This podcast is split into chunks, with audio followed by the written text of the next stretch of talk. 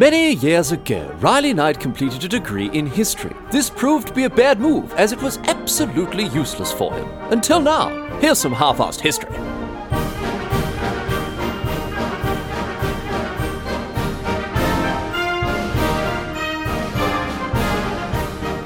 What's going on, mate? Great to have you along for some more half-assed history. This week on the agenda, going to be having a chat about a bloke whose name was Alexander Selkirk, and uh, his story is one that you are probably more familiar with uh, than you realise. This bloke and his adventures in the early 18th century, they were um, quite probably a very big part of what inspired a bloke named Daniel Defoe in writing Robinson Crusoe. Uh, Robinson Crusoe, of course, a very, very famous tale about a castaway, widely considered one of the first, if not the first, uh, ever English novel.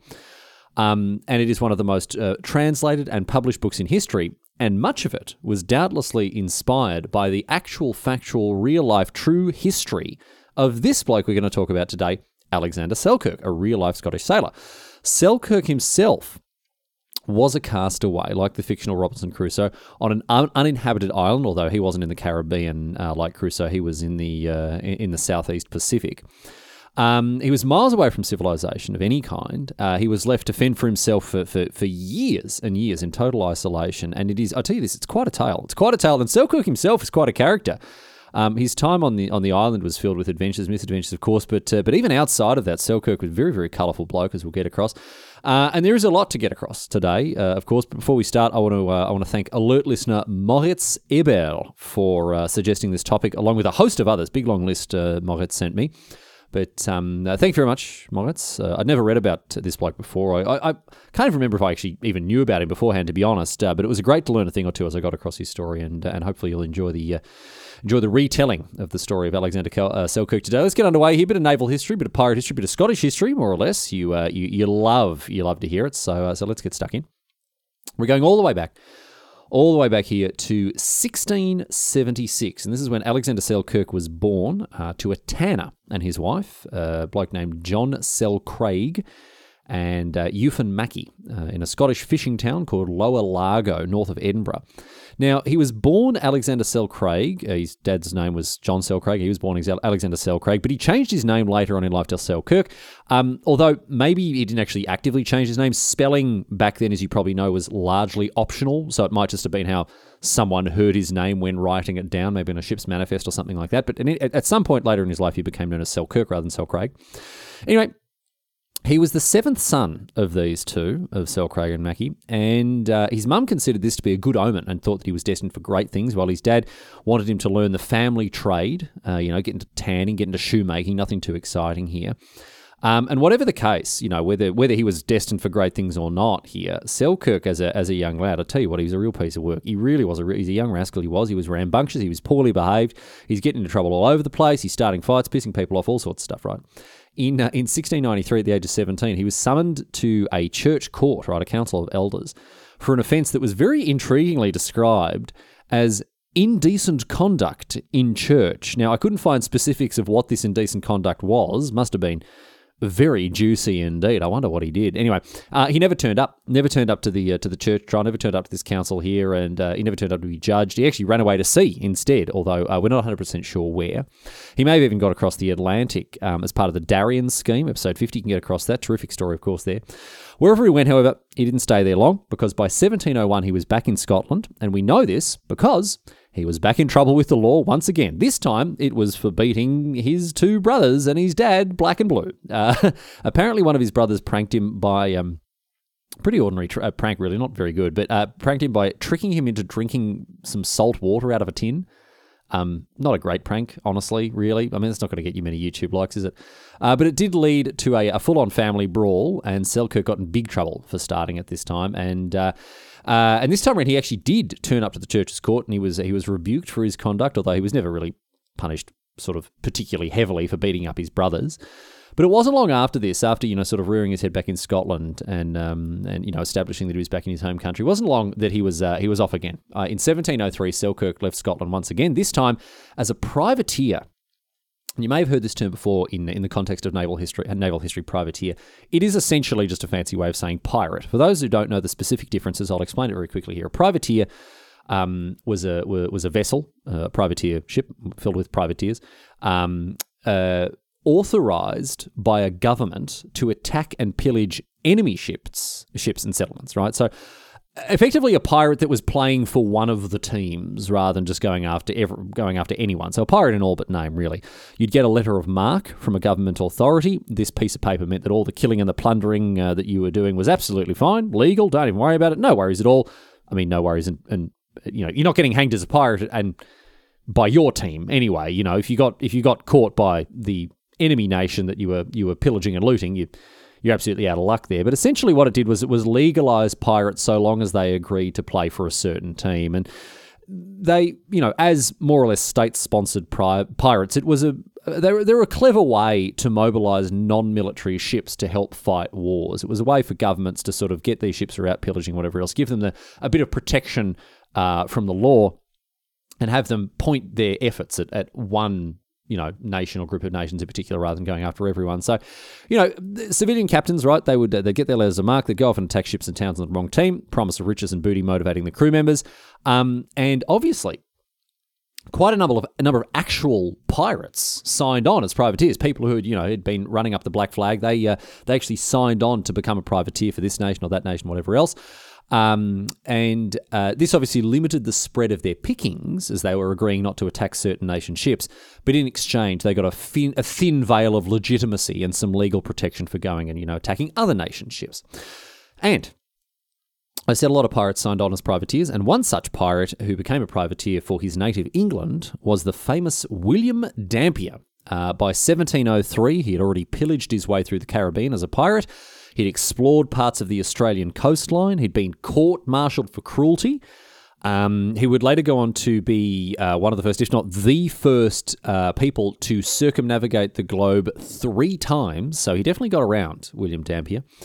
Um, but right now in 1703, he is set on becoming a privateer captain for the English. And the reason that the English are looking to mobilize privateers is, of course, as you no doubt know, the War of the Spanish Succession has just kicked off. It, it, uh, it broke out in 1701 and the English uh, were mobilizing. That was a joke, by the way. You may not have heard of the the War of the Spanish Succession. It was a pretty big war, but it was also like 300 years ago. So, you know, one, one of the one of the footnotes, one of the many wars that went on back then. Anyway, the War of the Spanish Spanish Succession, 1701, the English were mobilizing privateers to attack French and Spanish interests around the globe as um, this uh, the, the, the French and Spanish Bourbons fought more or less everyone else in Europe. Um, a fascinating war. It, it is worth reading about. But well, I say fascinating, not really that interesting in in terms of like making an episode out of it, but kind of interesting in terms of you know if you if you're into that sort of thing, which I guess there's a good chance you are. You're listening to a boring history podcast right now. So War, War of the Spanish Succession episode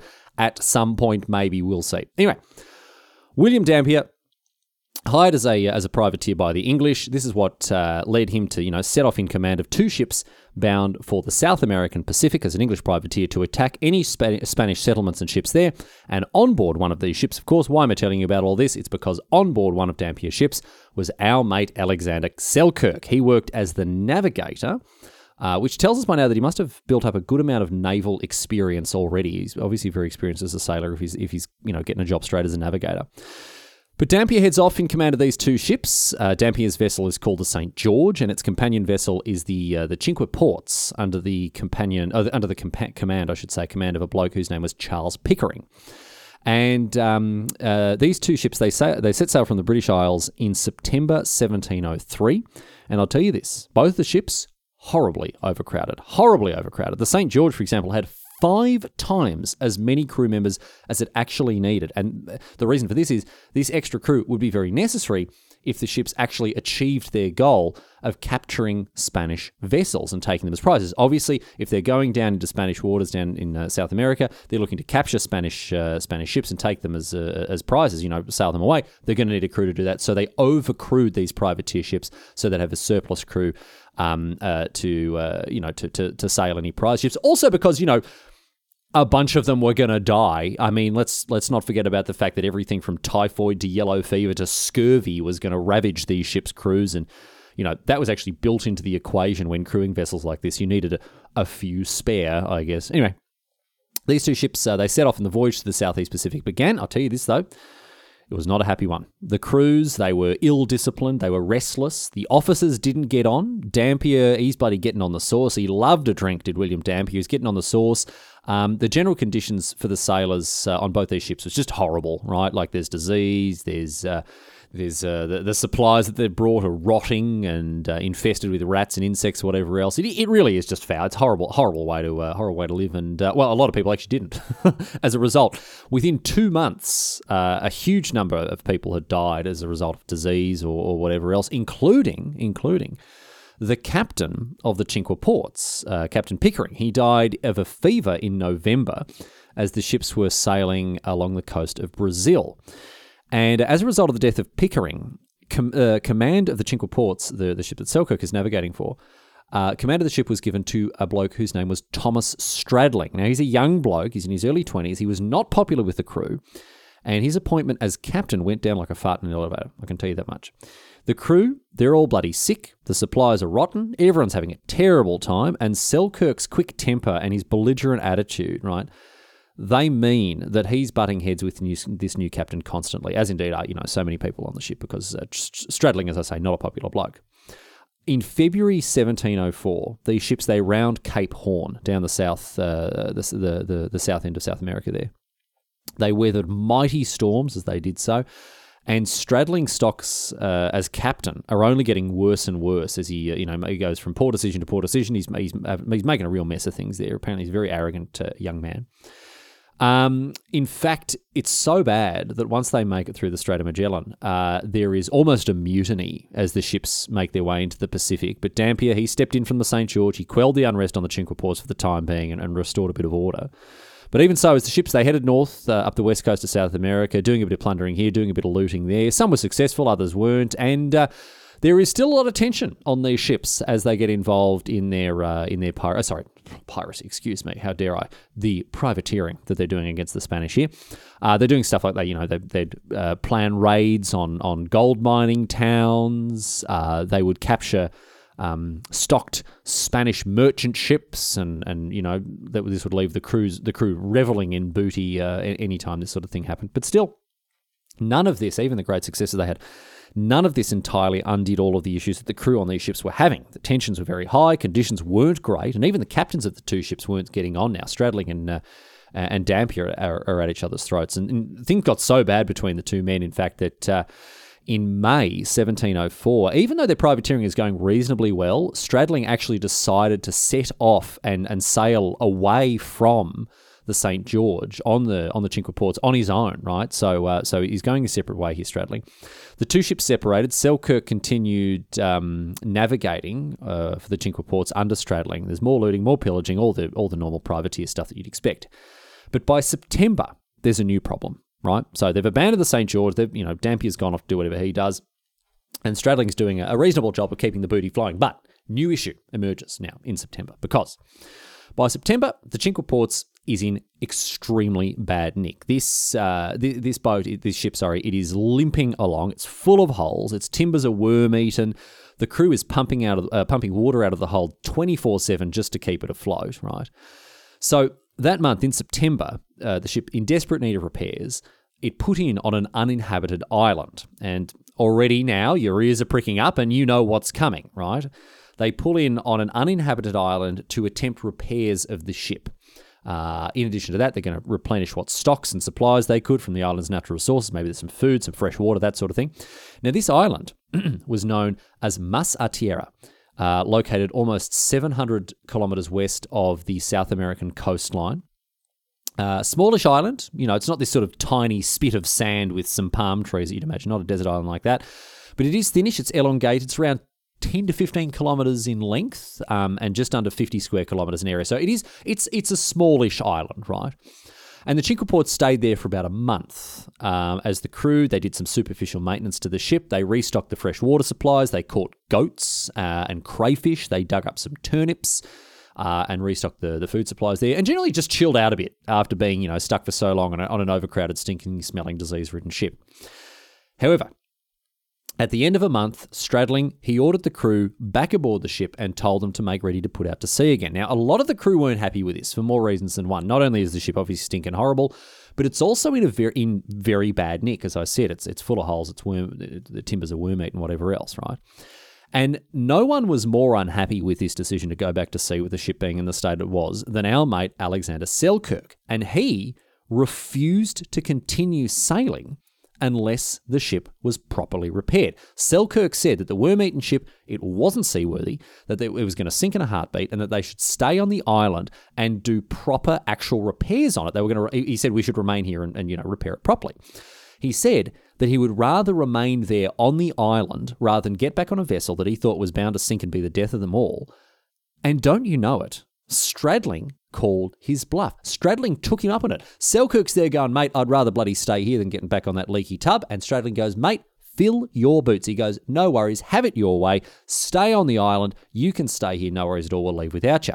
Now, Selkirk assumed that Stradling was bluffing, right? He assumed that this actually wasn't going to happen and so attempted to rally other crew members into what was almost essentially at this point a mutiny. He's trying to get the other crew members to see his point of view and go, "Listen, boys, we can't get on that ship. It's going to be super unsafe. It's going to, you know, going to sink beneath the waves the moment it pulls out of the out of the harbour." Um, but none of them listened. None of them listened. Some of them were sympathetic to what he was saying, but um, uh, you know, him saying that they all needed to refuse to, to sail and force Stradling to undertake the repairs that the ship needed. No, they weren't going to follow through on that, and they were going to listen to the captain. So both men, Selkirk and Stradling here, they are waiting to see who was going to relent first. Stradling, he gets he goes up to Selkirk, he gives him a musket, a pistol, some gunpowder, uh, a knife and a hatchet, a cooking pot, some cheese, jam, tobacco, and rum, and some clothing and bedding, and as well as a Bible. And he says, Off you go, mate. Off you go. Enjoy your new island, all to yourself. If you're not going to get back on the ship, we're not repairing it. We're out of here and we're going to leave without you. And so Selkirk, as we, you know, as we well and truly know, he's belligerent, he's got a bit of a temper, and he went, mate, get it up here. I don't even care. I'd rather bloody stay here than go off in that, you know, that uh, this leaky boat. Uh, you, you know, see you later. You can, uh, you can tell your story, walk, tell your story sailing, right?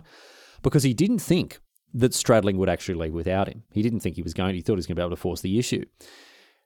And little did he know, however, right, that Stradling was more than happy to abandon his navigator in this way. He's still waiting for Stradling to give in, but as Selkirk waded through the water towards land with his supplies, making a great big carry on, making a great big show of, uh, of you know, abandoning or of, uh, of, of sort of sticking it to the captain in this way, Stradling began to weigh anchor and got ready to leave. And so Selkirk, he realizes, bloody hell, I'm actually, I'm, I'm actually going to be left here. I'm going to be, I'm going to be left here alone.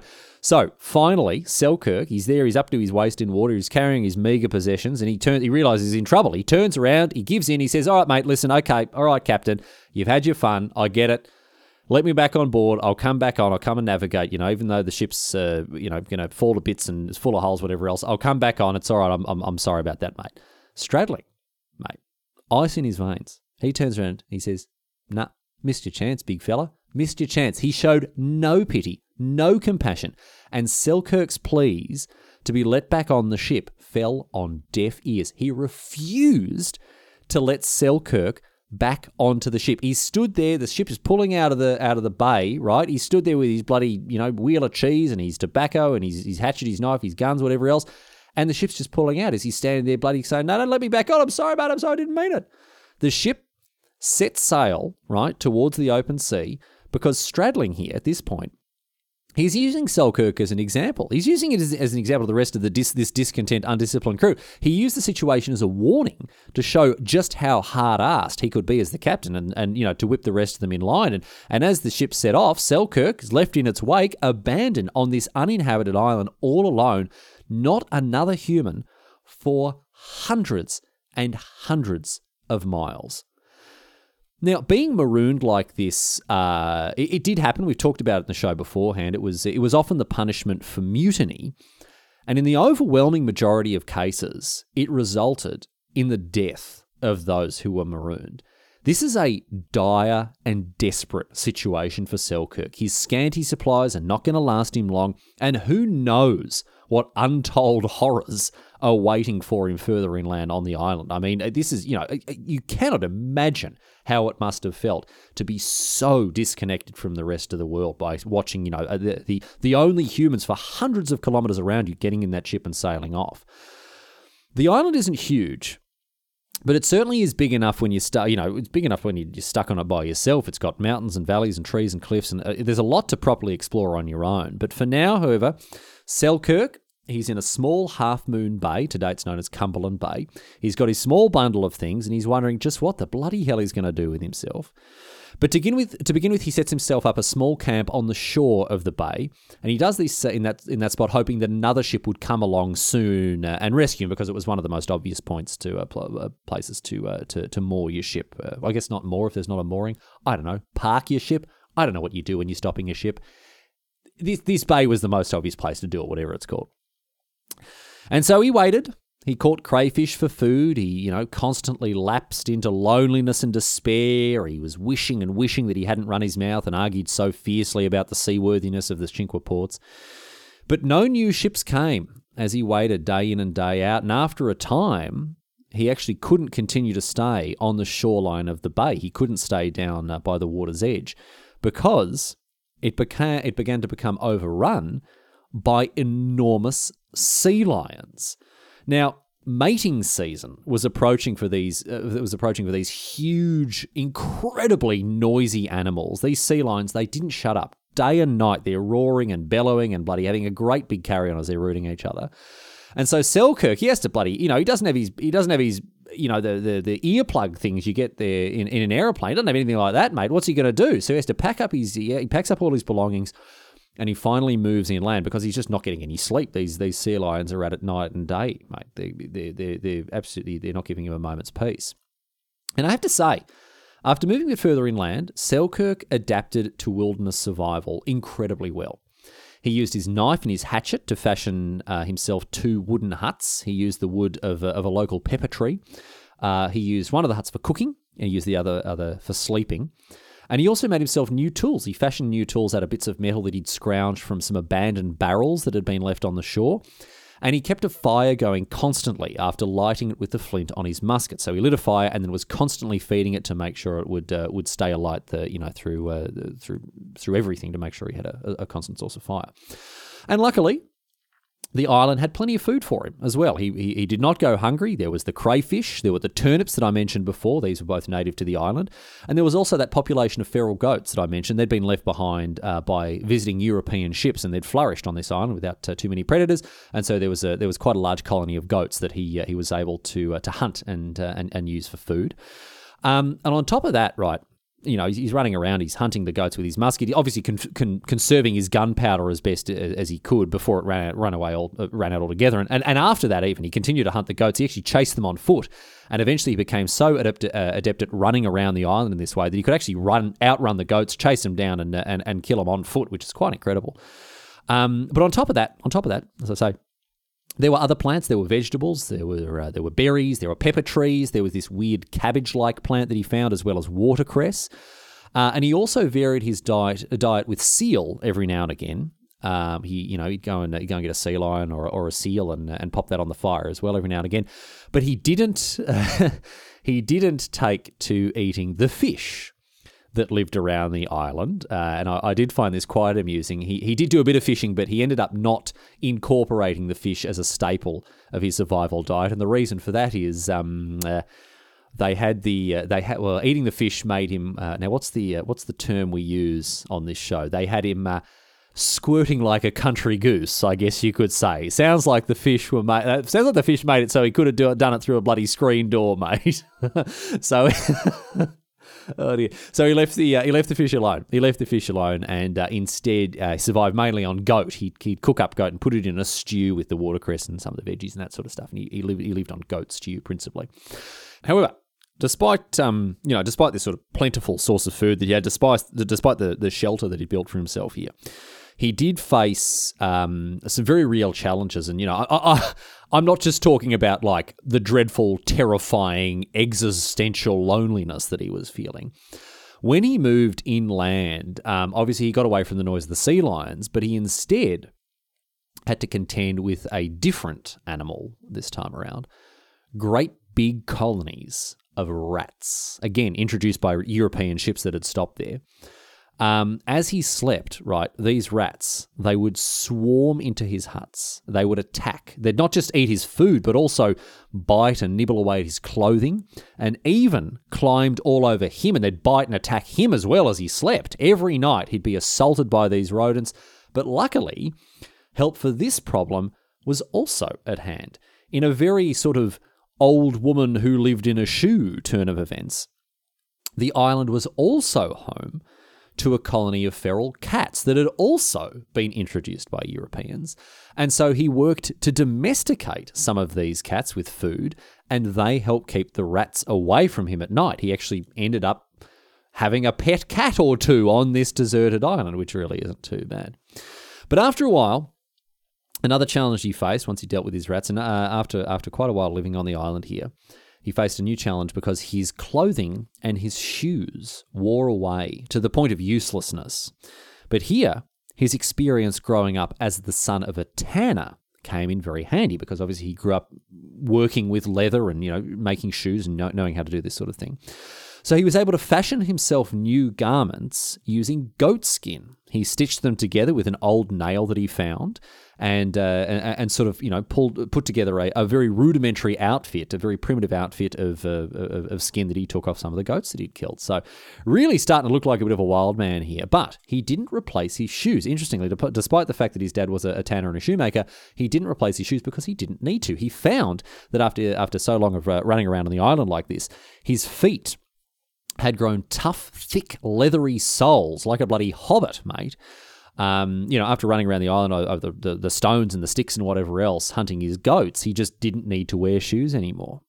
So these are some of the challenges he's faced there, but obviously the biggest one, uh, the one that didn't go away throughout his entire time on the island here, was the loneliness, the horrific, crippling loneliness, the isolation, and and and one of the biggest problems he had was was just keeping himself sane as the weeks turned to months, and then eventually the months turned to years, all by himself. He would read passages from the from his Bible aloud to himself. He'd sing songs to himself as well, so as not to lose his language facilities and, and you know make sure he didn't forget how to speak. And uh, in in order to also pass the time and you know give himself some some, some interesting diversions to pursue, uh, he became interested in the local wildlife. He would watch the fish and, and turtles and hummingbirds as they went uh, went about their business, and, and that's you know some of the some of the way that he'd uh, he'd pass the time there. But he was also on constant lookout for passing ships, right? He spent a lot of time in an elevated area of the island, around 550 metres above sea level, and this area commanded a, a very wide and sweeping view of the surrounding oceans. And the reason that he was looking out for ships was twofold, of course. Now, number one, he was obviously hoping that he would be rescued. He was hoping that a passing ship would uh, would be able to pull in at the island and uh, and rescue him and take him away from this uh, this forsaken place. But the other thing, the other reason that he was uh, that he was peeling his eyes while keeping an eye, uh, you know, a, look on the horizon for any uh, any ships there, was that he had been marooned in waters that were most heavily sailed by Spaniards, and as a Scot, he would be in big trouble if they discovered him there. Scotland was Spain's enemy in the War of the Spanish Succession. Don't forget, and the Spanish were not known for their kindness to prisoners. In fact, if he was captured, Selkirk knew that he'd face imprisonment, he'd face torture, and then probably enslavement on top of that. So he did not want to get caught by the Spanish. While he was looking out for ships, he was staying vigilant to avoid the Spanish colours. You know, he, he didn't want to be detected by uh, by any Spanish visiting parties. And this also meant that he had to keep his fire burning quite low most of the time, as, uh, again, being abandoned on the island was ultimately preferable to being captured by the Spanish. And I'll tell you this, he had some very close calls. He had some very close calls, not once, but twice. He saw a Spanish ship on the horizon, and the Spanish ship, these Spanish ships, they landed. Two different ships landed on this island where he was, and once he was even spotted. They saw his fire, they saw his smoke, and they came looking for him. He was seen, and he had to flee at top speed. He was chased across the island by some of these Spaniards who had landed. Um, he hid from uh, these uh, these Spaniards by climbing up a tree. And one account that I read even claimed that these Spaniards stopped and hung a piss under the very same tree in which he was hiding. But that may have been a bit of an exaggeration or an embellishment. I'm not 100% sure if that happened, but he definitely was spotted. He definitely was seen and pursued um, uh, by these Spaniards. But he did have the uh, the home ground advantage, and he did uh, he did manage to evade capture. But for years and years, years and years, this was the only human interaction that Alexander Selkirk had at all. It was the only interaction of being chased by some but chased by some Spanish people across an island, fleeing and hiding from them before being abandoned to solitude once more. That was the only time he interacted with any, any other humans for years. He was marooned in or around October 1704, and for the next four years and four months, he survived totally alone, dressed in goat skins, great big bushy beard, becoming wilder by the day.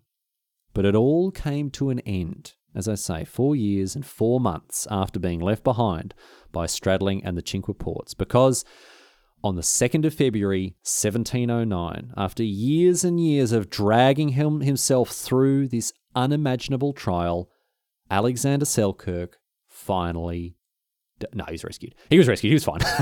he, he, he, was fine. He survived the thing. He survived the whole ordeal. A, uh, an English privateer ship uh, called the Duke emerged from across the horizon, um, sailed towards Más a Tierra, and put in at the very same island here. Its captain was the famous uh, Woodes Rogers. You may have heard of this bloke. Uh, he went on to be the become the first royal governor of the Bahamas. Very famous fellow uh, in early 18th century naval uh, history. But this time around, Rogers was leading an expedition that would later go on uh, to circumnavigate the globe as a privateer. He was obviously uh, attempting to attack Spanish interests.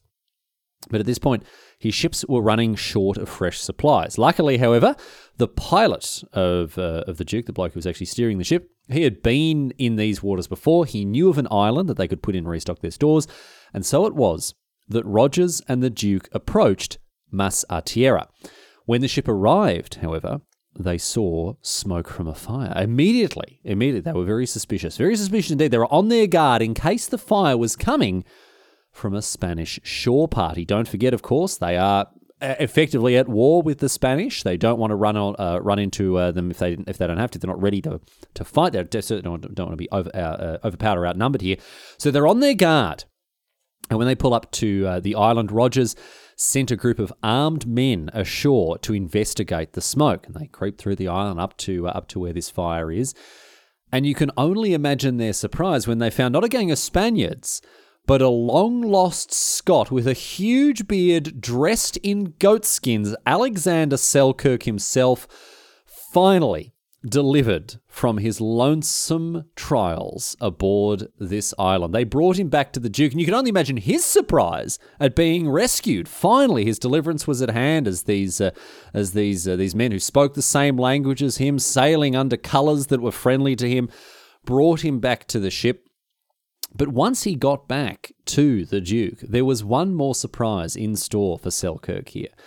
Because the pilot who had guided Rogers to this island, the bloke who had sailed these waters before and knew of this island, was none other than William Dampier, the bloke who had been in charge of the St. George all those years ago before Selkirk had been abandoned.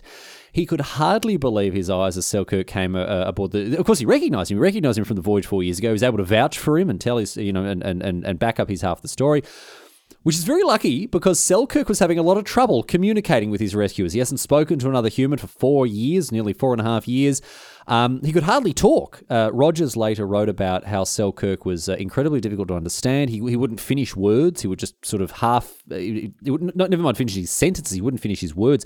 Had a lot of trouble telling his story clearly, and fair enough. As I say, first conversation he's had in a long time, the poor bastard, since being abandoned for, you know, again, arguing with Stradling about the seaworthiness of the of the Cinque Oh, by the way, interestingly, Selkirk was completely right about that. Um, I wonder how he felt. I really do wonder how he felt when he found out what happened, because shortly after abandoning Selkirk on uh, on this island, the Cinque Ports foundered. Right, it sank, and almost all the crew died. About a dozen or so of them survived, including Stradling. And then those survivors were taken prisoner, prisoner by the Spanish. So a very interesting and long-awaited vindication for Selkirk. Then I really, I just, I'd love to know. I, I wish we knew how he responded. You know, was it with angry jubilation, or was he perhaps was it bittersweet for him? I don't know. It's just fascinating to think about after all those years. Him saying, "Oh no, it's a it's a leaky tub. I'm not getting back aboard it," and he was right. I really wonder what his reaction to that news was. Anyway, despite Selkirk being rescued by Rogers and Dampier on the Duke, it was actually Selkirk who helped rescue the chances of this long voyage that the Duke was undertaking. Because don't forget, they were in need of help too. As I said before, their stores of fresh supplies were low. They needed water and meat and vegetables. Um, but with Selkirk's help, the ship was soon replenished. He caught goats for the men to eat, again, going hunting bare feet, um, and helped them to secure plenty of fresh vegetables from the island to take with them. And Rogers remarked afterwards that he could hardly believe uh, Selkirk's condition. He was fit and muscular. He ran at incredible speeds across the island while he was hunting goats. Um, and once the ship's stores were replenished, the Duke set off once again, of course, bringing Selkirk with them, once again employed, uh, being employed this time uh, uh, as he was before as a navigator. Selkirk left behind the island that had been his home for so long, with the two huts, the cats, and the hunting trails that he'd blazed along, and um, a lot fewer goats than had been there beforehand, I guess you could say. Uh, he was able to abandon the goatskins that he'd been wearing, of course. Uh, he was given fresh clothes by the people on the ship, but he did have a lot of difficulty wearing shoes again. His feet were so rough and calloused after years on the island that he found shoes very, very uncomfortable indeed. Um, and also, when they offered him ship's rations, he found them very unpleasant and hard to stomach after years on fresh meat and vegetables. He, he didn't enjoy eating, you know, salted meat and ship's biscuits.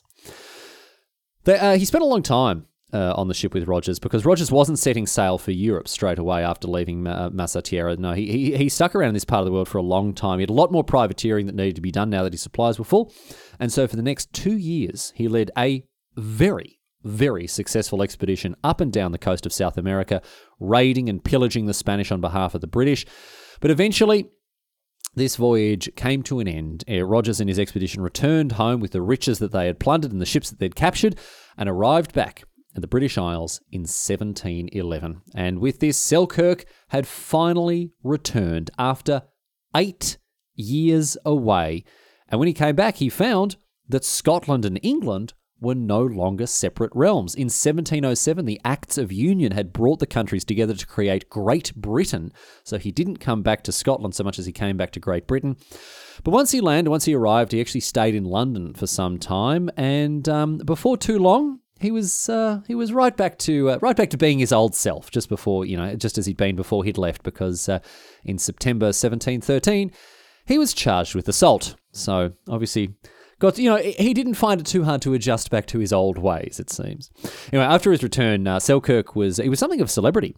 Uh, his story was fascinating, and people uh, people loved to hear it. And he travelled uh, he travelled around, telling it far and wide, having his meals and his drinks bought brought, uh, bought for him. He was also reasonably wealthy himself, thanks to his share of the plunder that had been taken by Rogers' expedition. So he, he he'd really done all right. He'd done pretty well. He'd really done all right for himself there. Eventually, he returned north to Scotland to Lower Largo, where he he eloped with a woman whose name was Sophia Bruce. Uh, but it wasn't long before he was back at sea. Um, and then in 1720, he uh, he married a woman named Frances Candis, but again, it, uh, it well, he didn't stay with her for too long. Uh, he returned to the waves once again, signing onto a warship that uh, he- was uh, heading off to hunt pirates. And uh, I'm sorry to say that this would be his last voyage. the The warship, the the HMS Weymouth, after it set off to to hunt pirates on the on the coast of Africa, it was ravaged by typhoid, by yellow fever. And one of the victims uh, was uh, indeed our mate, Alexander Selkirk, who died on the 13th of December, 1721, and was buried at sea. But of course, his story lives on to this very day, although in you know an entirely different way. Because after returning to Britain, Woodes Rogers, the captain, the, the, the bloke who would go on to become the governor of the Bahamas, he wrote a detailed account of his expedition around the world, which was published in 1712, and it was a very popular book in no small part because it told the story of finding Alexander Selkirk as a castaway on this island, having you know been lost for, for four years by himself. Uh, it told the story of his rescue, and as a result, was a, was a bestseller. And further than this, right, one of Rogers' good friends was a man named Daniel Defoe, who used the story of Selkirk as well as you know many other stories of castaways and maroonings that he'd picked up over the years to write his uh, immensely famous and enormously successful 1719 novel Robinson Crusoe, which I'm sure you've heard. It is one of the uh, one of the most important and, uh, and, and most significant works of literature from this period. And as I say, is in the running for being the first ever um, English language novel. Today, the island upon which Alexander Selkirk was marooned is, of course, known as Robinson Crusoe Island. I mean, yeah, the, the one next to it, not the one that he was on, but the one next to it, around 180 kilometres away, is called Alejandro Selkirk Island, named after him. But the one that he was actually on isn't named after him, but named after the story that was, you know, inspired by him. Very, very clever bit of tourism marketing from Chile there. Well done, mate. But in any case, the story of Alexander Selkirk lives on to this very day as an inspiration to one of the most famous pieces of literature ever written.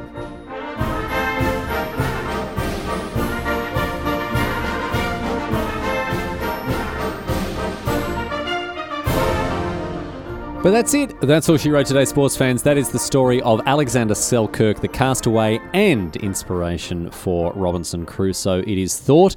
Thanks so much for tuning in, and thanks again, uh, thanks once again to Moritz for this uh, terrific suggestion. If you'd like to follow in the footsteps of Moritz and send in a suggestion of your own, please do.